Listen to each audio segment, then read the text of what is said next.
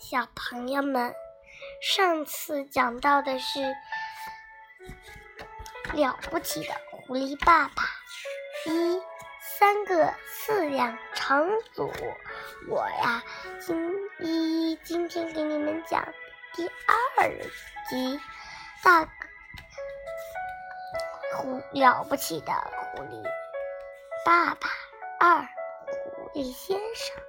山谷上有的小山上有一片森林，树林树有一片树林，树林里有一棵大树，树下有一个洞，洞里边住着狐狸先生、狐狸太太，还有他们的四个小四只小狐狸。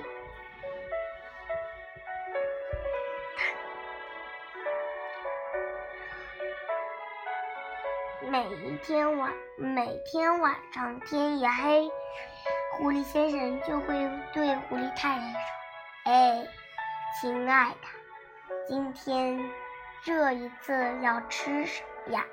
是从伯迪斯那儿、伯迪斯那儿搞只肥鸡呢，还是到邦斯那儿弄只鹅、鸭子或蛇？要不然就是从比恩那。”一只美味的火鸡。狐狸太太把自己想吃的东西告诉他之后，狐狸先生便会乘着夜夜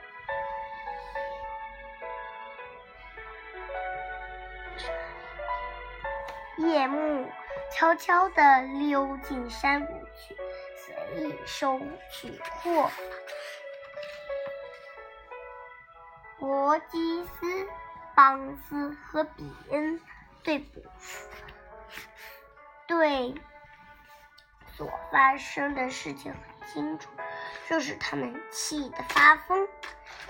他们可不是那种亏规大量的人，从他们那儿偷走任何一点东西，他们都是不都是不愿意的。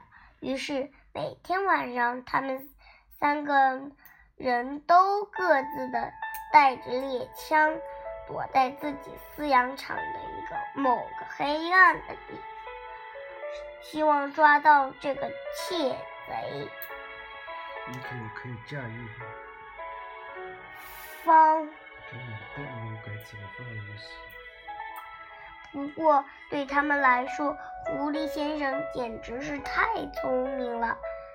就也就是，这就是说，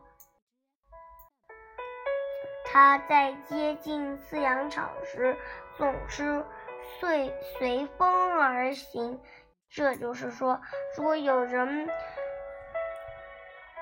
隐藏在前面的暗处，风就会把这个人的味道与他距，跟与他相聚，还很远的。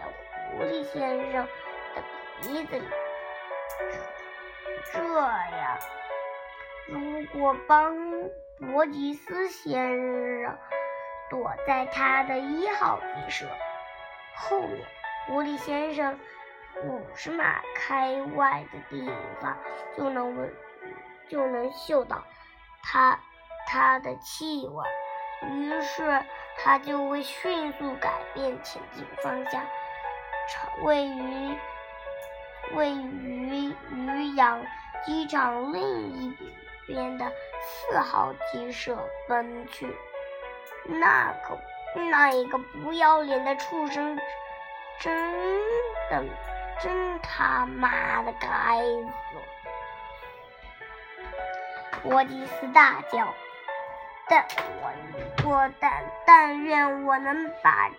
他的五脏六腑给扯扯都扯都给扯出来，一定得把他干掉。可是怎么干呢？伯吉斯说：“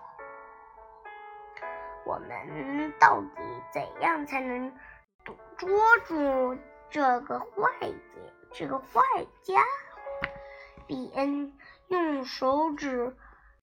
优美、悠有的、优雅的挖挖了挖别的，我有个计一个计划。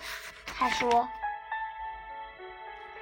你从来都没有说计划。”王子说：“闭嘴，听着。”比恩说：“明天晚上我们都藏狐狐狸住的那个洞边洞外边，我们一直等到他出来之后，砰砰砰砰，妙极妙极了。”邦斯说：“但是我们要首先找到那个洞才行。”亲爱的邦斯，我已经找到它了。